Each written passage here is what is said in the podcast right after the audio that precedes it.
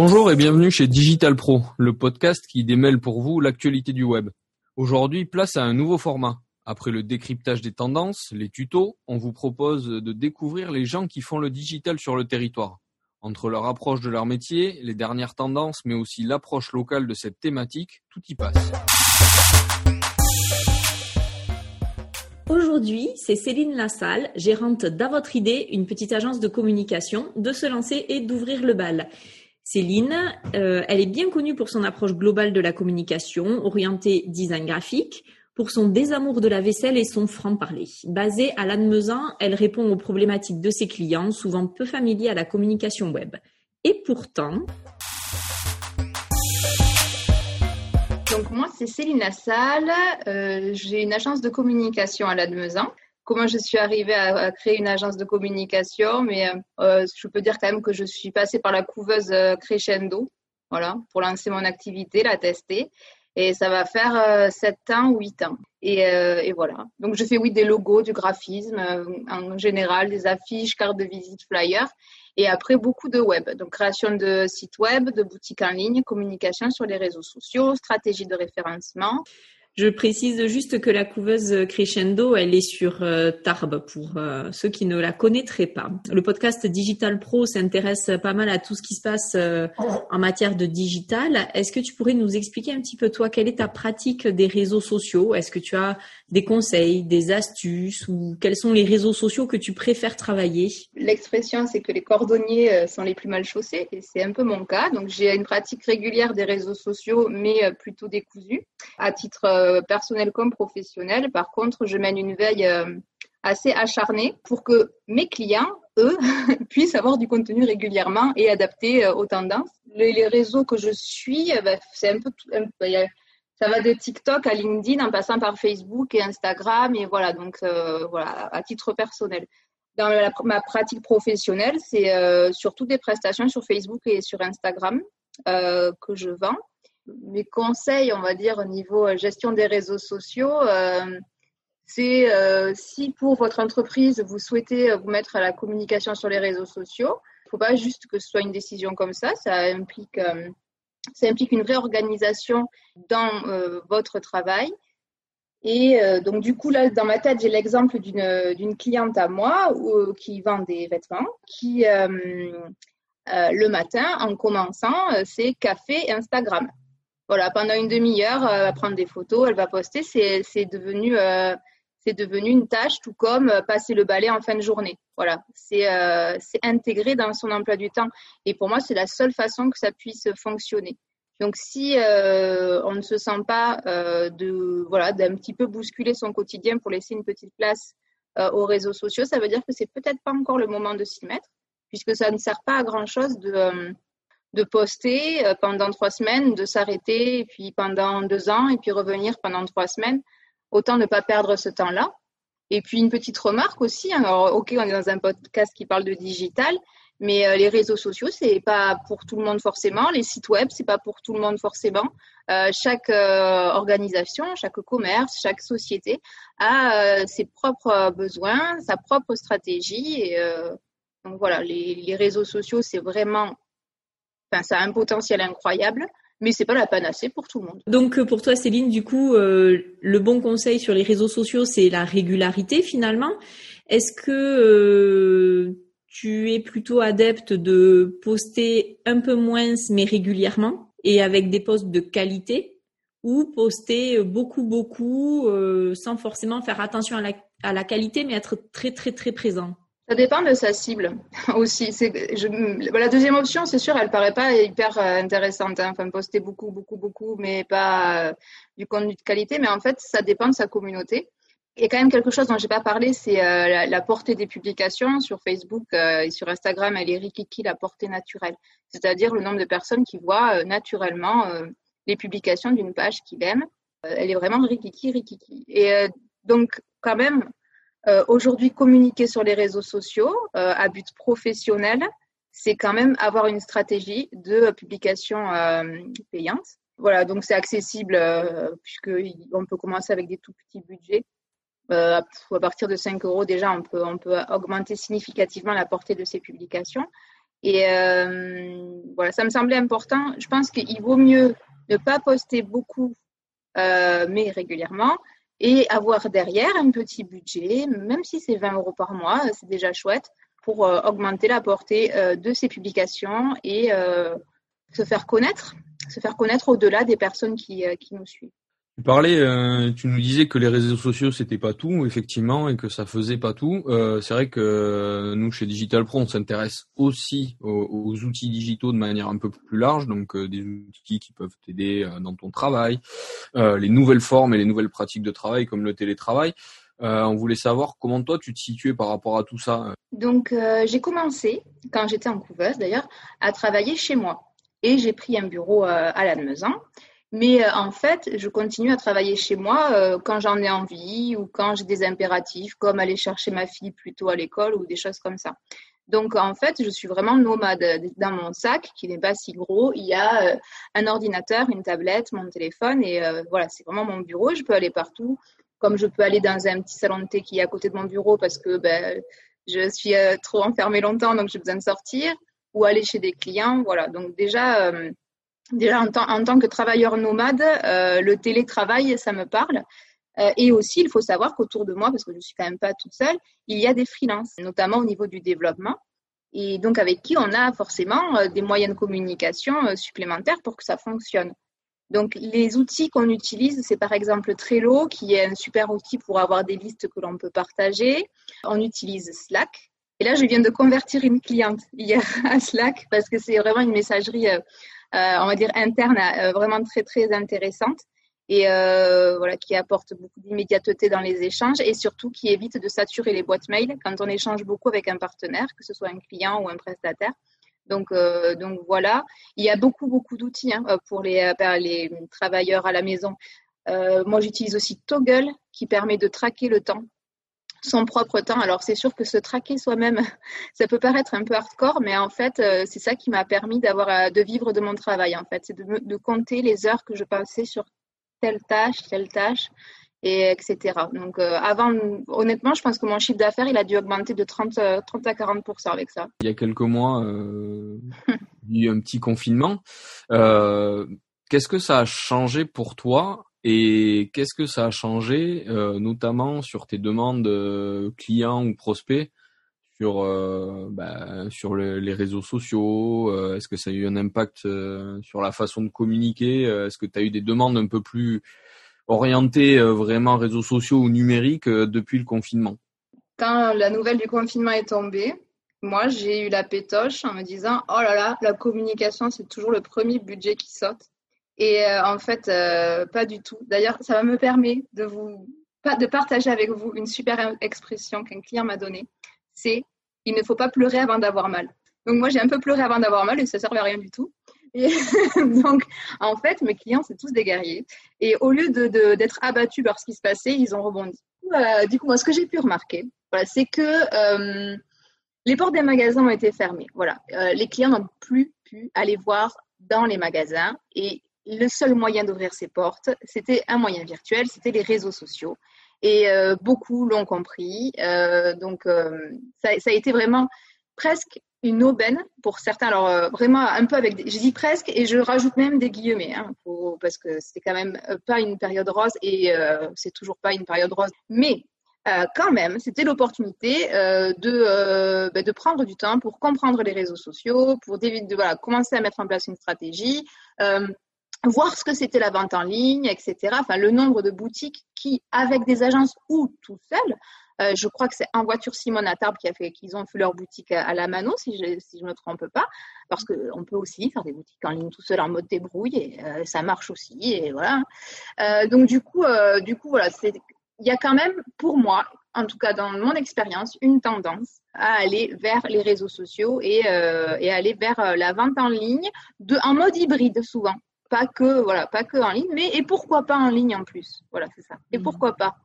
Ça a laissé la place, ça a laissé du temps pour envisager le et pourquoi pas. Donc, euh, tu as vraiment développé ton, ton activité entre Tarbes et Lannemezan. Euh, tu as accompagné tes clients euh, à travers le confinement pour les aider justement à, à mettre en place des procédés sur, euh, sur le web. Aujourd'hui, comment tu perçois le digital sur ce territoire qui est le tien ? C'est une bonne question. Je sais qu'il y a des initiatives, il y a beaucoup, euh, beaucoup d'initiatives. On peut parler de la Méléadour. Plus près de chez moi, à Saint-Laurent-de-Nest, il y a par exemple un Fab Lab. Il y a des, alors comment dire, une salle de gaming, on peut dire, où ils se font des, des sessions euh, de, enfin, voilà, de, de jeux en ligne, de, de MMORPG, et cetera. Donc euh, il y a, voilà, la technologie est là dans, dans les, dans les, en milieu rural et dans les petites agglos. Après, il y a quand même la fracture numérique qui est assez euh, encore présente dans le territoire. J'ai la chance euh, de ne pas la subir. Maintenant, là, ça commence à, à, à être inacceptable. Euh, la, la fracture numérique en milieu rural, c'est, c'est, c'est plus tolérable. On parle de l'infrastructure, mais en termes de culture aussi. Euh, est-ce que euh, est-ce que tu sens une fracture numérique, euh, voilà, enfin qu'on a tendance à opposer souvent euh, grandes agglos avec euh, milieu rural. Euh, est-ce que c'est une réalité chez toi aussi, ou c'est quelque chose que tu as pu ressentir ou pas du tout ? Le, le numérique, c'est rentré dans la culture. Maintenant, on va regarder, euh, on va regarder Netflix, on va, enfin voilà, on va faire ses achats sur Amazon et et cetera. Donc l'internet, la pratique de l'internet en soi, euh, il est là.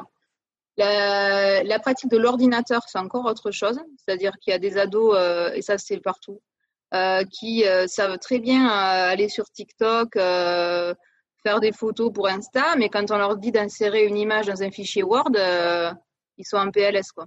Perso, mon père, il a soixante et un ans, ben, il est aussi calé que moi, enfin, au niveau téléphone, prendre des photos, euh, euh, voilà, euh, Messenger, les visios, machin, euh, et il était bouché.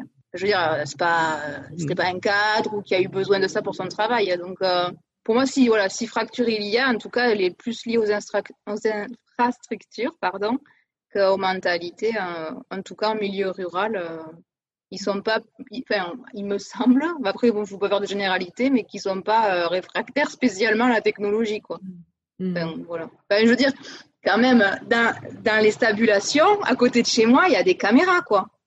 Et, pour voir les, pour voir les, les vaches qui bêlent la nuit. Il ne faut pas croire, quoi. Hein, euh, euh, dans la campagne, la technologie, elle est partout, hein, comme, comme ailleurs, finalement.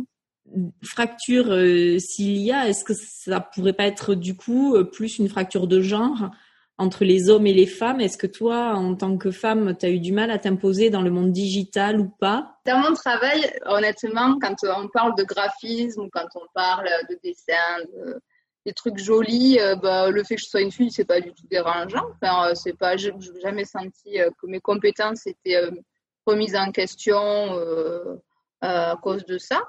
Euh, par contre, dans, au niveau du développement euh, web, la création de sites internet, c'est euh, autre chose. De se faire prendre de haut, c'est chez un hébergeur euh, du coin, quoi, quoi, à qui je pouvais parler. Et j'ai arrêté le jour où vraiment j'ai compris qu'il me prenait pour une abrutie, quoi. Enfin, euh, il me, il me, il me disait des choses qui étaient d'une évidence euh, extrême pour quelqu'un du métier, comme si je ne pouvais pas le connaître. Mais bon, il, n'a, il n'empêche qu'on n'est jamais... Euh, il faut être très sûr de soi et quand on s'exprime, forcément, il faut qu'on soit extrêmement documenté. On n'a pas le droit à l'approximation. De, du fait qu'on soit des femmes, euh, le, les autres sont très exigeants vis-à-vis de nous et cette exigence, du coup, on doit l'avoir vis-à-vis de nous-mêmes. Et euh, bon, j'ai un exemple tout bête. Euh, j'ai suivi une formation marketing digital. Donc moi, je, vraiment, j'adore apprendre. Donc, euh, je me suis dit forcément, je vais apprendre des choses encore trop bien. Et en fait, cette personne qui fait, donc c'était un homme, qui fait cette formation, parle de site web. Et il parle de Wix, donc Wix qui n'est pas vraiment une référence en matière de site web. Et au niveau du, euh, du S E O, euh, il a à peu près, là, on va dire la même. Euh, pertinence que euh, mon père quand il parle de chloroquine, quoi. Donc, euh, c'est vraiment, en gros, c'est son expérience personnelle.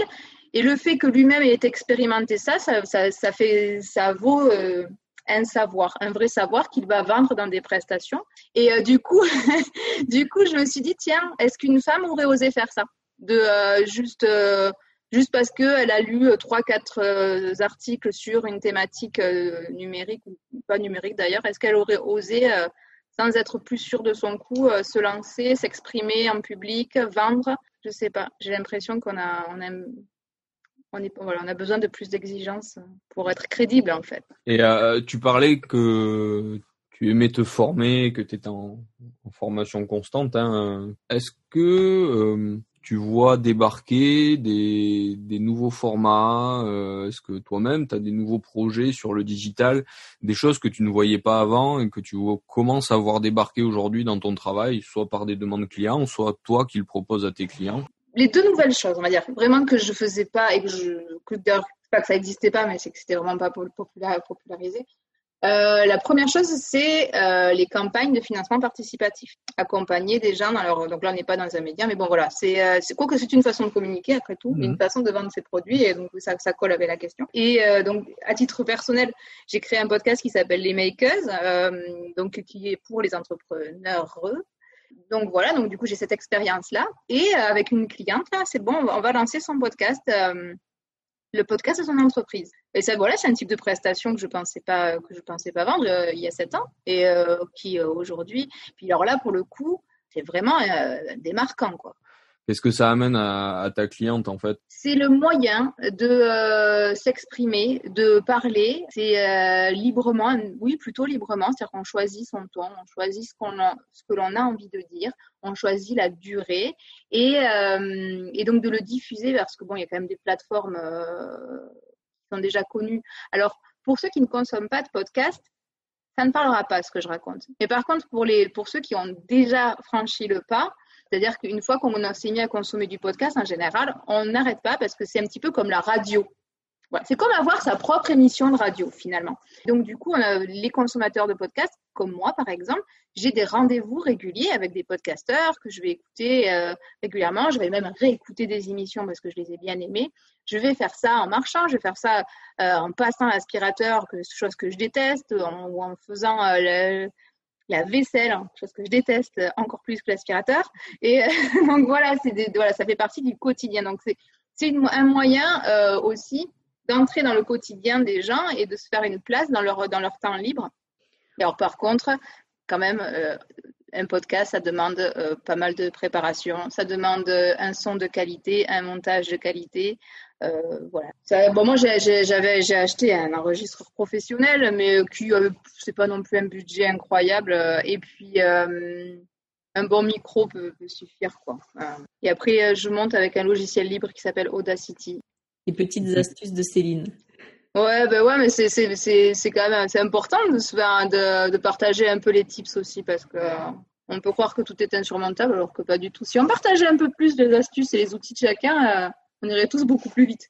C'est vrai. C'est le fameux, euh, c'est quoi, c'est euh, tout seul, on va plus vite, ensemble, on va plus loin. On va plus loin. Et c'est vrai en plus. Partageons. Est-ce que donc toi, en ce qui te concerne aujourd'hui, au-delà de, de ces nouvelles demandes de clients, tu as des, des projets à titre plus personnel, euh, euh, en ce qui concerne euh, ton entreprise, des projets de développement ou autre ? L'objectif deux mille vingt, c'était la création d'un poste, donc euh, de créer un emploi, puisque j'ai dit que j'avais des, des personnes à côté de moi donc des, qui sont en freelance, donc un statut plutôt précaire. Donc, euh, l'un d'entre eux, ça lui va très bien parce qu'il a beaucoup de clients, euh, il y a, voilà, mais euh, euh, pour euh, la seconde, euh, voilà, j'avais vraiment envisagé de, de créer un emploi et euh, je n'atteindrai pas cet objectif en deux mille vingt, donc j'espère à, en deux mille vingt et un. Voilà, moi, c'est ça en fait, c'est de structurer l'organisation de ma, de ma société, quoi. Ben écoute Céline, du coup, on te remercie pour euh, pour toutes ces infos que tu as partagées. Euh, on te souhaite euh, ben, toute la réussite euh, pour finir deux mille vingt et puis pour pouvoir euh, mener à bien ton projet d'embauche sur deux mille vingt et un. On croisera les doigts. Et puis euh, et puis encore merci d'avoir bien voulu euh, intervenir sur ce sur ce podcast. Merci à vous pour l'invitation et longue vie à votre podcast. Merci à toi. Et euh, où est-ce qu'on peut te retrouver sur les réseaux euh, Donc, euh, vous me retrouverez assez facilement avec À Votre Idée, qui est le nom de mon agence, donc sans accent et tout attaché. Et euh, sur Insta, si vous voulez voir un peu des dessins et des photos, euh, c'est plutôt Céline, C E U L I N E. Merci Céline, merci pour ces trucs et astuces et tous les outils que tu as partagés avec nous. Et merci à vous tous de nous avoir suivis pour ce nouveau podcast. N'hésitez pas à le partager sur vos réseaux et à venir le commenter sur la page Facebook de la Méléadour. En attendant, on se retrouve bientôt pour un nouvel épisode de Digital Pro, le podcast qui démêle pour vous l'actualité du web.